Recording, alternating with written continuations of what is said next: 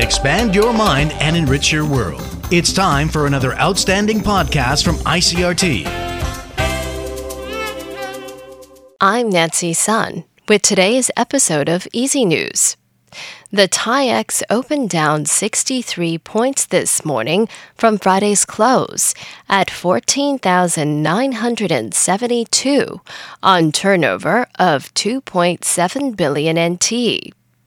The market moved sharply higher on Friday, rising by more than 300 points, as investors opted to ignore cross strait tensions to pick up bargains throughout the session.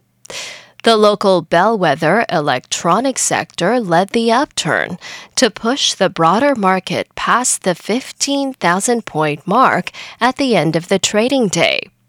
And the TAIEX ended the session above the intraday high of 15,035 points as it bounced back from recent weakness.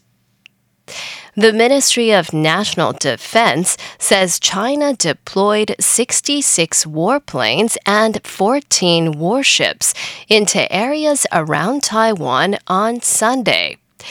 22 of the aircraft crossed the Taiwan median line. Defense officials say the Air Force responded to the incursion by scrambling planes to monitor the Chinese aircraft, issuing radio warnings, and mobilizing air defense assets until they left the area. Sunday was supposed to be the last day of those drills. However, Chinese state media is reporting that Beijing will continue its joint exercises surrounding Taiwan. Defense officials here in Taiwan have not commented on the possibility that the drills could continue. Premier Su Tseng-chang and Kaohsiung Mayor Chen Chi-mai have been joined by business representatives in a groundbreaking ceremony for the Nanzi Technology Industrial Park. The 238 hectare park is located on the former site of a CPC naphtha cracking plant. According to the cabinet, 30 hectares of the first phase of development have been reserved for Taiwan Semiconductor Manufacturing's planned 12 inch wafer plant while the second phase of the park's development will focus on plants operated by international semiconductor material and equipment companies. The United States Senate has passed a sweeping health care, tax, and climate package worth hundreds of billions of dollars. From Washington, Benji Heyer reports. After hours of debate stretching over half the weekend, the Inflation Reduction Act has been approved. It marks a major boost for President Joe Biden's domestic agenda and a remarkable turnaround for a piece of legislation that three weeks ago was all but dead. It includes aims to lower the cost of prescription drugs and cut the deficit by roughly $300 billion. With only a simple majority required for it to proceed, Vice President Kamala Harris broke the tie in the Senate. The bill now moves on to the Democrat controlled House of Representatives on Friday before the president can sign it into law.